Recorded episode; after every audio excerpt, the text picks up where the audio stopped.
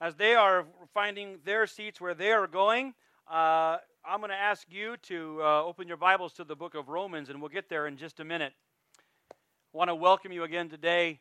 We're, we're glad that you're here.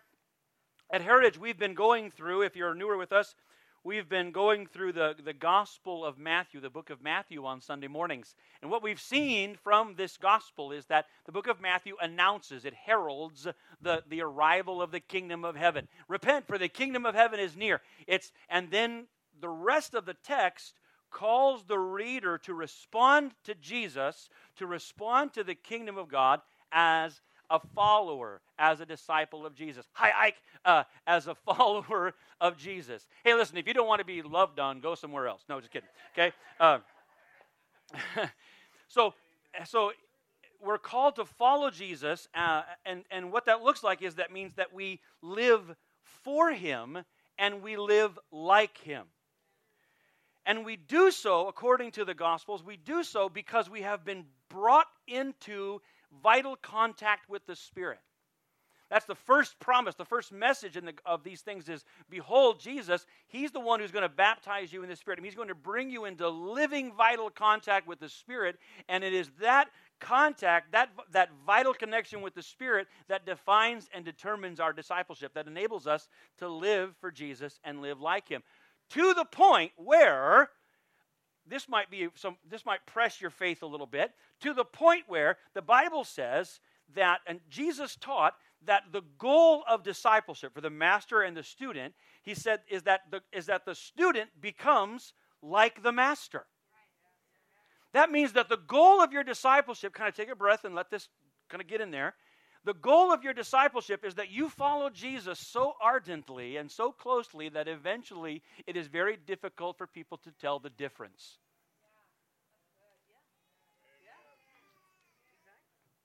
Well, I don't know about that. Well, that's what Jesus has called you to be. The other day in the gym, I was walking by one of the guys in the gym, and as I walked by, he said, Oh, Jesus. And I turned around, I said, No, Brian, but I can understand how you might. I don't know that he meant, but I thought, anyway.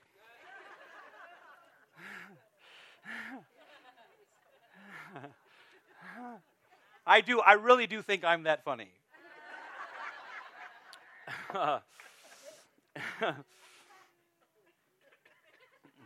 I was uh, I was praying with my younger sons a few nights ago. How many of you have a, some sort of a routine with your kids, or you when you when they were younger you had a routine with them?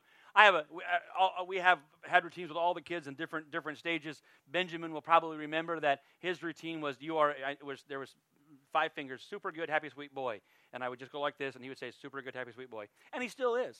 20 years old, super good, happy, sweet boy. And uh, so I pray with the younger boys. They're kind of a, the, and so uh, usually at, uh, I have them repeat after me. Ever, we do that in church a lot. We pray and they repeat after me. So I'll, I'll, I'll, generally it's the same, you know, bless these boys, give them good dreaming, give them good sleeping, you know, that kind of thing. Occasionally I'll kind of wax eloquent and go a little longer uh, and see if I can get them to keep going. So I'll pray lots of things. And the other night we were praying, and, and I got and I got motivated, and so I'm leading them in prayer, and they were in our room because they they they occasionally, more often than not, camp out with us. Uh, and so I'm praying with them, Maxwell and Spencer. And uh, I got to, I decided to just get motivated. It must have been close to Sunday, so I said something like this Let them be followers of Jesus. And they repeat, Let us be followers of Jesus. I said, Let them live for Jesus. Live for Jesus. Let them live like Jesus. And Maxwell, let us live like Jesus. Spencer, he don't say it. Spencer stops me with absurdity. He says, Dad, I can't live like Jesus. Ooh. All of a sudden, I got a preach come on me. Here's the problem, though. I think, you know, I, I really think that many believers think that way. I think they almost insist that they can't live like Jesus. But the truth is, Jesus insists that we do. According to Jesus, according to Jesus, you are the evidence of Easter.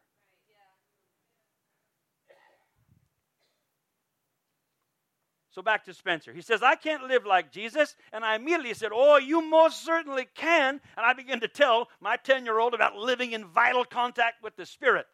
That it's the Holy Spirit who enables us to live for Jesus and live like Jesus. And, and he listens to me until he's done. And then he drops his big argument. He says, Dad, I can't raise myself from the dead.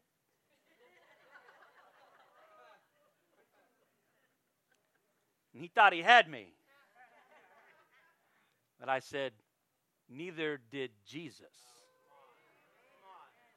He says, What? Neither did Jesus. Let's go to our title slide.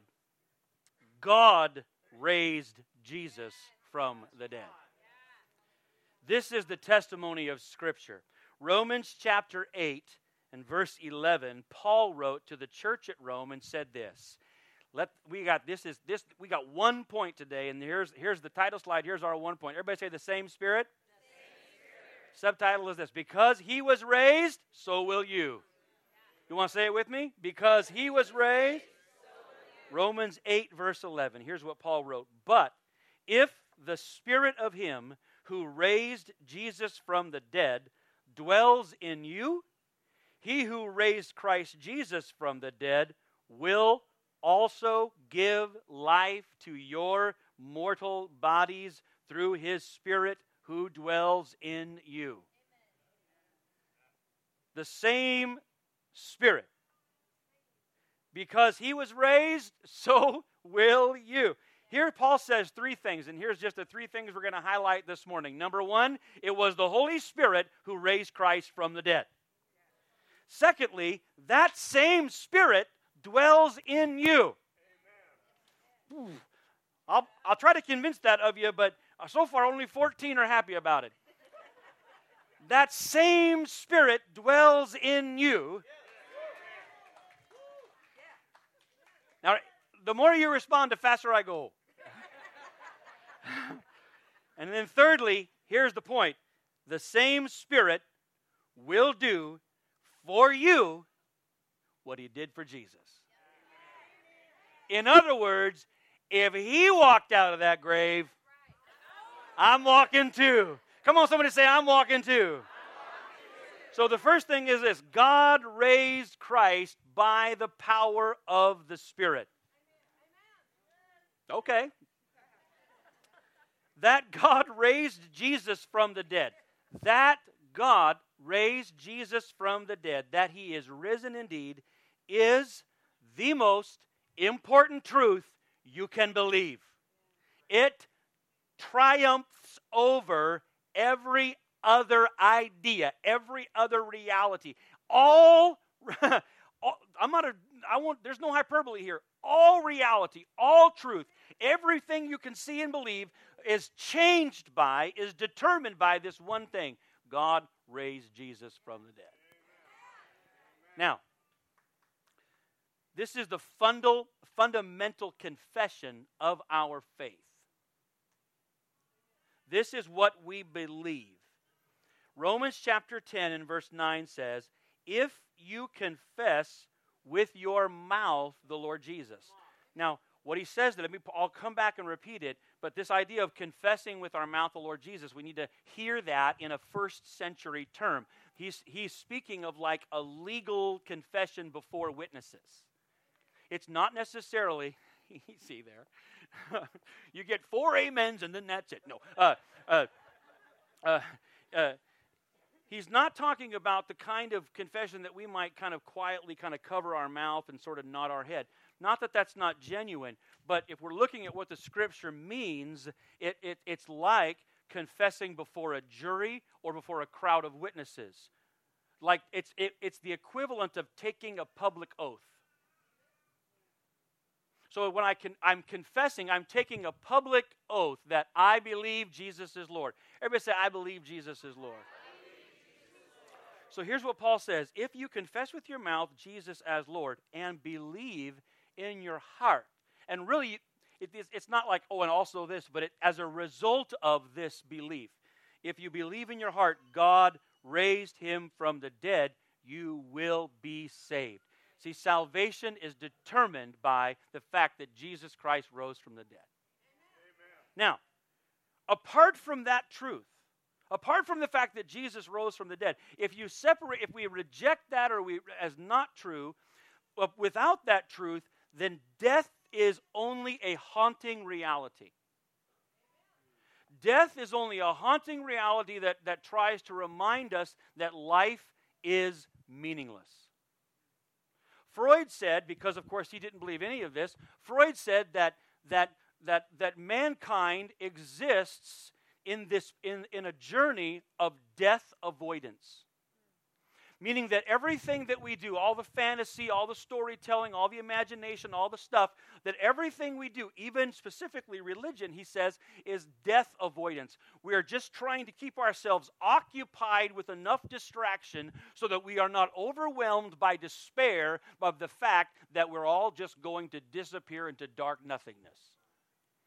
That's Freud's theory, based upon his 13 years of cocaine addiction. They don't include that in the books. But here's, God, here's God's theory based upon the resurrection of Jesus Christ that because Jesus Christ rose from the dead, death is actually temporary. Life is not only meaningful, it's eternal. And that is what the difference makes. It's literally a difference not only of life and death, but of hope and despair, of, of powerlessness or power, of, of, of hopelessness or joy. This belief changes everything. It, should, it must change the way we think and see and believe. God raised Jesus from the dead. Because he has been raised from the dead, our faith is certain. We have a certainty to our faith. Because everything is sits on the resurrection of Jesus Christ. Everything. Everything we believe rests on the resurrection. If it's not true, then we all go home and have cake or whatever. But because it is true, we live entirely differently both now and forever because of Jesus. Because of the resurrection of Jesus, our faith is certain. Death is defeated. And there is literally, literally nothing left to fear.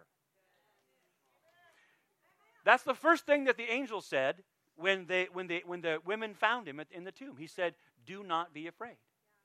When the women came across Jesus and they fall and worship at his feet, what's the first words out of Jesus' mouth? The first, really, the first message heralded because Jesus has come out of the grave. The first, what among the first things he could have said, but what he says is this: Do not be afraid. There is literally nothing left for us to fear. There is only victory. God raised Jesus from the dead by the power of the Holy Spirit. Secondly, that same Spirit dwells in you, Paul tells us. For everyone who has believed on the Lord Jesus Christ, for everyone who has welcomed the Holy Spirit to live in them as Lord, to dwell in them, this is your hope. The same Spirit that raised Christ, the same Spirit that raised Christ dwells in you.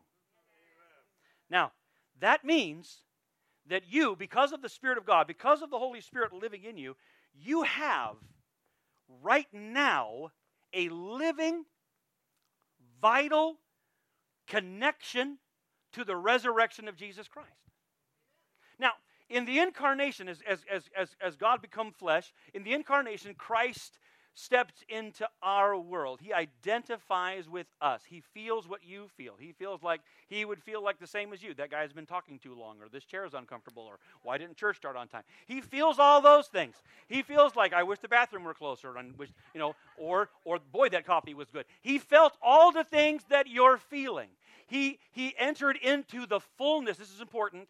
In the incarnation, Jesus entered into the fullness of our humanity in his suffering on, in the, on, the, as, on the night that he was betrayed and in the garden of gethsemane as he prayed in agony and in his, and in his, and in the, his, uh, his passion his, in his uh, the scourging and in the cross Christ entered into our suffering. He not only entered into the human condition fully, he has entered fully into our suffering to take it upon himself, to not just to identify with us and empathize with us, but to but to step into it and take it upon himself, to be our deliverer. In the incarnation, he enters into our humanity. In the, on the cross, let's say, he enters into our suffering. But in the resurrection, because it's the Holy Spirit who quickens the, the, the body of Jesus, that his, his broken body, laying there in a, in a tomb, wrapped in, in, in, in, in, in cloth and in a hundred pounds of spices, torn to shreds, beaten to a pulp, the Holy Spirit comes on that, that body and quickens it and begins to mend it and put it back together. And there's something mystical, something supernatural there. He actually comes up out, of all the grave clothes stay, but he don't. All the grave clothes laid right where they were. Everybody came in, then they found an empty tomb and grave clothes. Not, not unstrewn, not like he took them off, but like laying there as if someone had been in there. Like, whoo! No wonder they said, don't be afraid. It looks creepy, but it's good news. So somehow, in a mystical way, the, the power, the power of the Holy Spirit comes upon Jesus and pulls him up out of there. Resist. The Bible says in Acts chapter 2, it was impossible for death to hold him there. It was impossible. Death tried to hold on. It couldn't hold him. It couldn't hold him. It could, he couldn't hold him. So Jesus comes up out of the dead, out of that tomb by the power of the Holy Spirit. But here's the thing that same Spirit dwells in you. So in the incarnation, he identifies with our humanity, and in his suffering on the cross, he, he enters into our agony and our suffering. But in the resurrection, you are brought into his life. In the resurrection, you are now brought into the very moment that Christ is quickened. That same Spirit is quickening you right now. You are brought into that life giving moment. And that, that is what defines you as a Christian. What defines you as a Christian is not a moral code or an opinion or that you like the King James or the, the NIV. Okay? What defines you as a Christian is the same Spirit that quickened that body of Jesus now dwells in you. It defines your discipleship, it determines your life, it lets you live for and like Jesus. But here's the good news that same Spirit dwells in you. That means the same Spirit, the same power, the same life, and the same hope is living in you right now. Somebody said the same spirit. Well, now that means two things. Then we got here's our syllogism. If it's the Holy Spirit that raised Christ from the dead, and the Holy Spirit dwells in me, whoo, that's good news. That means that the same Spirit that raised Christ will give life to you as well. That there will come a time when, the, when, when Jesus says that there will be a trump that will sound from the heavens and the dead in Christ will rise, but we who are, and who are alive will meet them in the air. There will come a time when he will call up, when he will say the word, and the same spirit that raised Christ will raise you too. That means your death is temporary, but your life is eternal.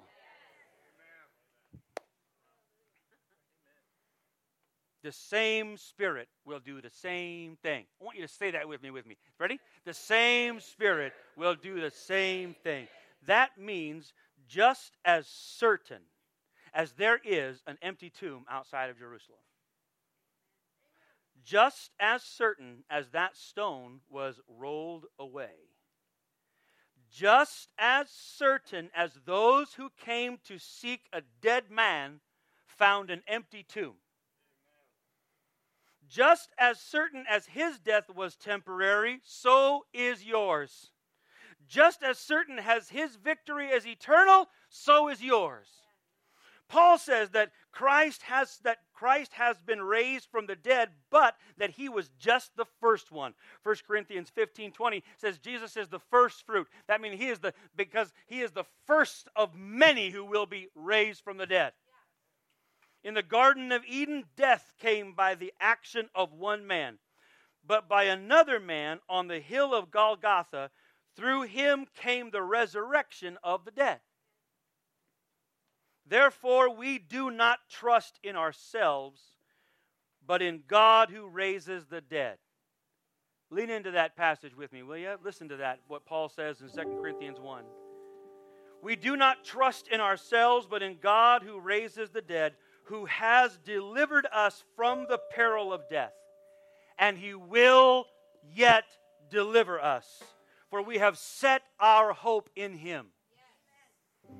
2 Corinthians 4 knowing that he who raised the Lord Jesus will raise us also. Of this we can be certain. The same Spirit who raised Christ from the dead dwells in us, and he will give life to us. Of this we can be certain. If he lives in victory, so shall we. And of this we can be audaciously certain that if he walked out of that grave, if he walked out of that grave, I'm looking for somebody in this house to help me this morning. If he walked out of that grave, I'm walking too. Is there anybody that can help me finish this thing off now? If he walked out of that grave, come on, let's stand and say it. If he walked out